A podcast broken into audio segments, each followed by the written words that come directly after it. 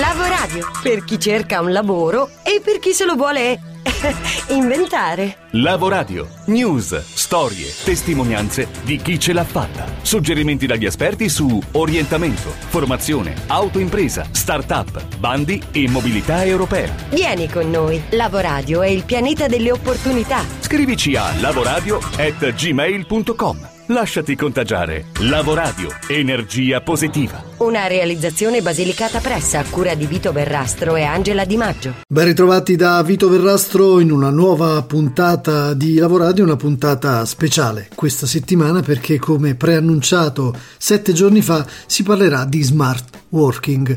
Praticamente parliamo di orari flessibili, uffici ridisegnati, spazi reinventati e nuova organizzazione del lavoro. Ci tuffiamo sostanzialmente in quello che è il futuro immediato del lavoro, anche se in Italia si percepisce ancora poco rispetto ad altri paesi che su questo percorso hanno già avviato um, anni di esperienza, di aspettativa e di risultati. Parliamo di smart working che eh, in Italia si definisce come lavoro agile, realtà in aumento, come dicevamo, soprattutto da parte delle grandi imprese.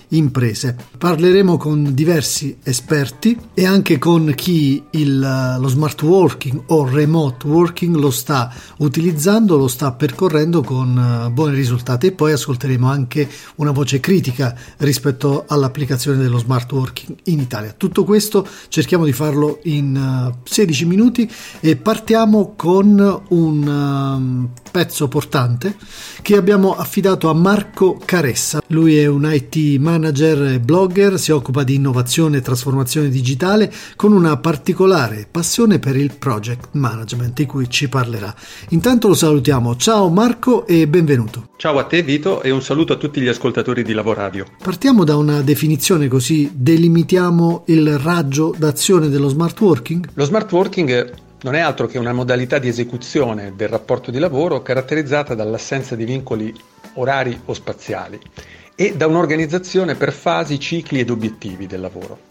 Soprattutto questa seconda parte della definizione secondo me è importante perché mette in evidenza, oltre all'aspetto più popolare della flessibilità dell'orario, quindi quello più noto, anche il fatto che per adottare in maniera realmente efficace lo smart working sia necessario avere una mh, certa maturità manageriale, chiamiamola così, cioè essere capaci di organizzare e di controllare il lavoro per obiettivi e per risultato piuttosto che semplicemente misurare il tempo e la presenza delle persone sul luogo di lavoro. Bene, quali sono le tendenze mondiali rispetto allo smart working e quali i drivers principali che ci guidano verso questo percorso? Quelli principali sono legati alla terziarizzazione dell'economia, alla globalizzazione, alla trasformazione digitale. La produzione di beni tangibili oggi e il lavoro di tipo fisico e localizzato sono in gran parte già automatizzati o sulla strada di una completa automazione.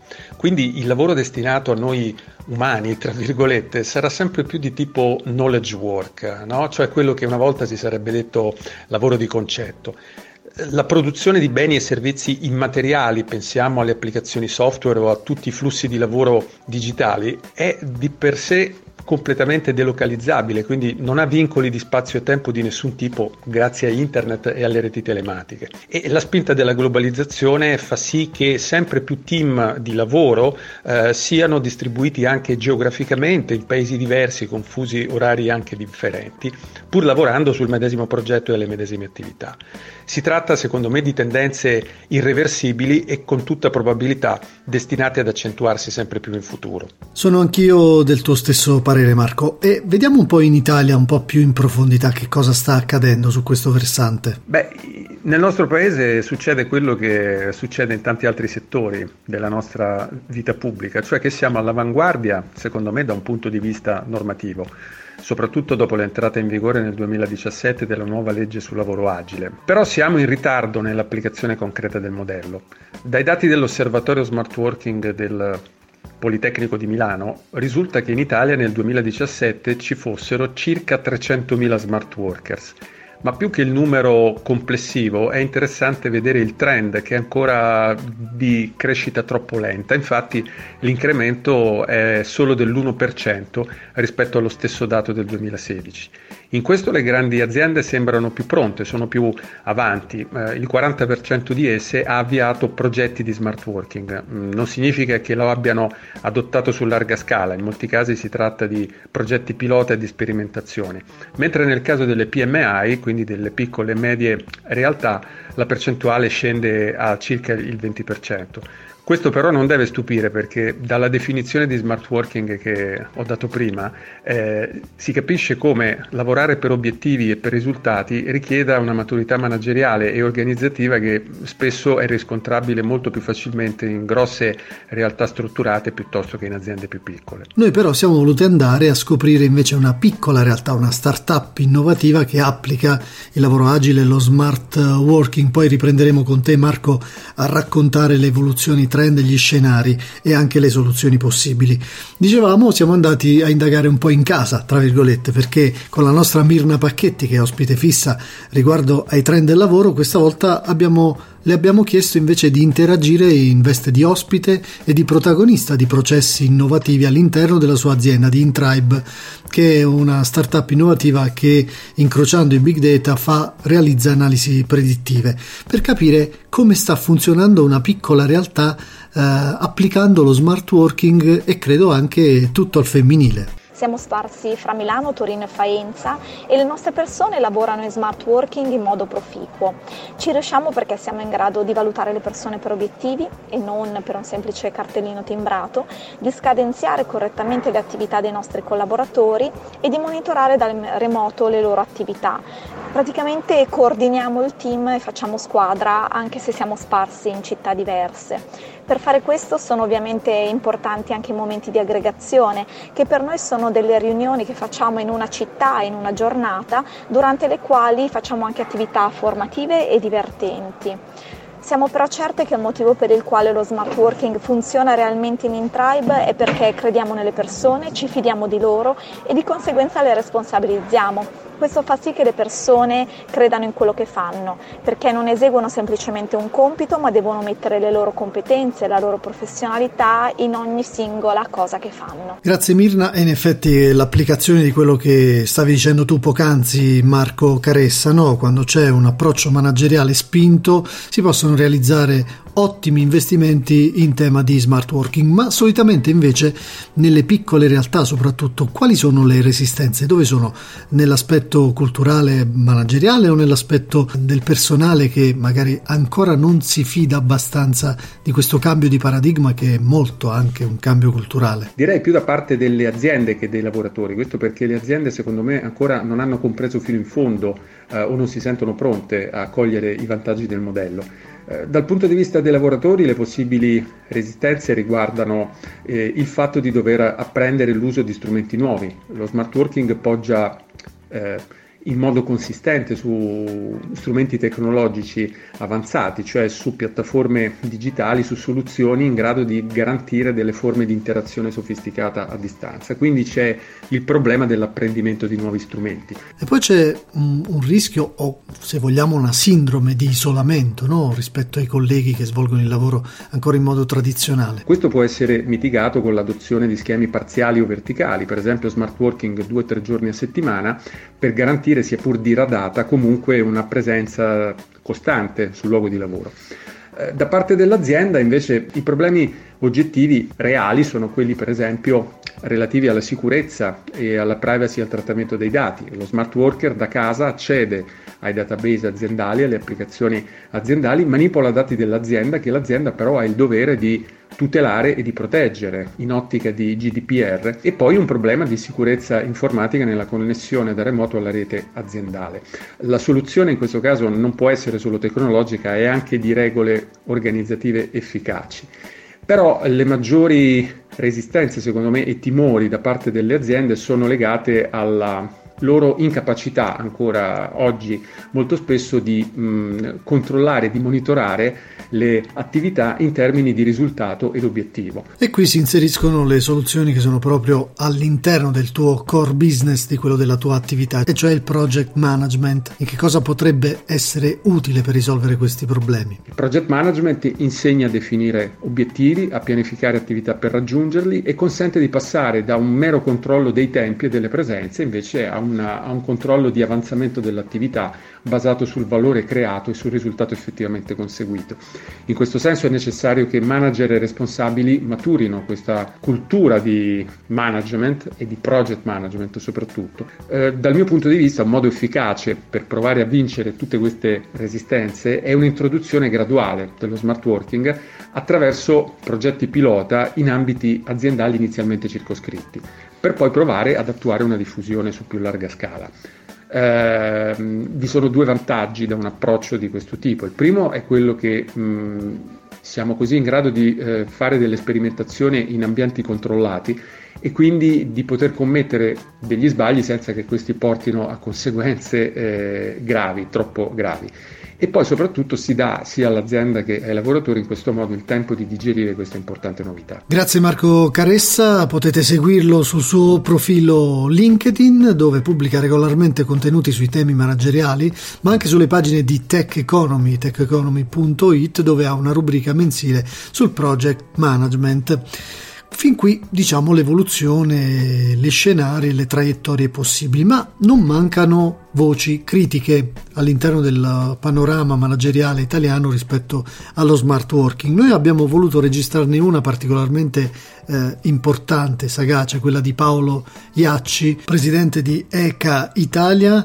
e amico di Lavoradio fin dalla prima stagione, per cui lo ringraziamo sempre di esserci quando gli chiediamo una collaborazione. Avevo visto su LinkedIn una tua posizione critica rispetto allo smart working. Ce la puoi riassumere in due minuti? Se io guardo gli accordi sindacali di secondo livello, quindi fatto tra il sindacato e le singole aziende, nella grande maggioranza dei casi io vedo soltanto dei eh, lavori organizzati per essere dei lavori da casa, quindi dove lo smart working significa nel concreto lavoro da remoto. Questo vuol dire che può funzionare, e quindi va benissimo che vi sia, con alcune condizioni. Prima condizione, che ci siano dei sistemi informativi che funzionino davvero molto bene perché uno deve poter lavorare da casa come se fosse sul luogo di lavoro. Seconda condizione, che si possa lavorare chiaramente su degli obiettivi predefiniti perché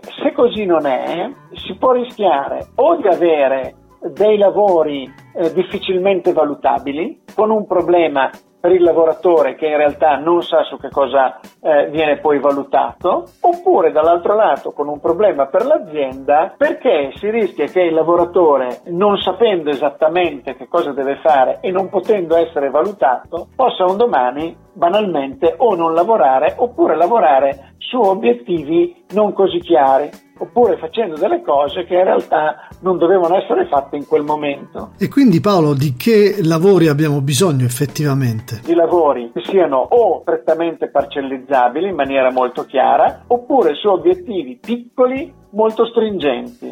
Se così non è, ad esempio, quando si parla dell'introduzione dello smart working nella pubblica amministrazione, dove noi non abbiamo in genere né un meccanismo di premi e punizioni che funziona effettivamente, né sistemi tecnologici che funzionano effettivamente, mm. né un lavoro organizzato per obiettivi stringenti, noi rischiamo che questa introduzione dello smart working significhi nel concreto semplicemente una diminuzione dell'orario di lavoro a parità di retribuzione e questo francamente non è accettabile. Posizione che questa ovviamente è condivisibile, come tutte le nuove tendenze c'è il lato positivo, il lato negativo, il lato da migliorare, il lato su cui ancora studiare e molto. Fino ad ora, grazie intanto a Paolo Iacci, fino ad ora abbiamo parlato di smart working in termini di PMI, di organizzazioni, abbiamo toccato e sfiorato la pubblica amministrazione, ma ora andiamo nel finale di questa puntata ad interessarci di smart working applicato ai lavoratori singoli, ai freelance e lo facciamo coinvolgendo Antonella Damiano, è un assistente virtuale, una figura professionale che lavora al 100% da remoto e aiuta i clienti a delegare mansioni per incrementare il loro business, per renderli più produttivi, una sorta di executive assistant molto specializzata e verticalizzata in alcuni settori. Infatti ogni assistente virtuale ha la sua specializzazione in base alle sue capacità e al suo background. Ciao Antonella, benvenuta anche a te su Lavoradio Raccontaci la tua esperienza. Vorrei dire che il remote working non è una moda, ma è una grande opportunità per il mondo del lavoro. Grazie alla mia esperienza di lavoratrice da remoto penso che il remote working possa essere un grande vantaggio per un'azienda. Eh, un'azienda infatti può, può scegliere un collaboratore per le sue capacità e per il suo potenziale anche se è lontano fisicamente dalla sede dell'azienda. D'altra parte un lavoratore che non perde intere ore della sua giornata per recarsi sul posto di lavoro è un lavoratore lavoratore più felice e questo determina per l'azienda un minor turnover, meno assenteismo, in generale più continuità. Certamente candidarsi da remoto per un lavoro porta a interfacciarsi con una maggiore concorrenza, vuol dire che ci si deve impegnare ancora di più, che, si deve, che si deve sempre studiare per non restare indietro e quindi le professionalità diventano a mio avviso sempre più complete. Complete significa anche che possono confrontarsi su piani culturali, organizzativi, linguistici diversi, no? Nel mio caso, eh, poiché non lavoro solo con clienti italiani ma anche stranieri, è molto bello anche lo scambio culturale che si crea con i colleghi e i collaboratori che lavorano da ogni parte del mondo. Dal tuo entusiasmo si percepisce ovviamente che sei felicissima di questa scelta, ma come è maturata? Come ti è venuto in mente di poter andare eh, buttarti senza rete sul remote working? Per tanti anni sono stata una dipendente di aziende private e anche molto molto motivata, però a quell'epoca non sapevo eh, che potesse esistere un'altra realtà per mettere a frutto le mie capacità. Poi studiando e documentandomi ho capito che non esiste solo il modello ufficio con gli orari fissi e le ferie comandate. Posso essere ancora più produttiva ed essere un asset per i clienti come lavoratrice da remoto e questo ha significato per me miglior bilanciamento tra la vita personale e lavoro, più tempo per la famiglia, eh, minor stress e anche minore angoscia, che è quell'angoscia data dal, dall'impressione di non poter eh, fare tutto ciò che si desidera. E poi grazie a questo cambiamento ho potuto realizzare il desiderio di vivere una parte dell'anno in Italia, una parte dell'anno a Londra, in quanto mi posso muovere liberamente quando voglio perché il mio ufficio è sempre con me nella valigetta del computer. E questo richiama il valore della libertà eh, da cui cui molti di noi sono guidati. Grazie Antonella, si chiude qui questa puntata speciale sullo smart working, speriamo di aver aperto una bella finestra di approfondimento sul, sul tema. Per chi volesse riascoltare questa puntata può andare su SoundCloud, iTunes, Spreaker, la nostra pagina Facebook, il nostro account Twitter, per cui potete rimanere sempre in contatto con noi per scriverci e interagire. Scriveteci su lavoradio-gmail.com. Lavoradio, per chi cerca un lavoro e per chi se lo vuole inventare.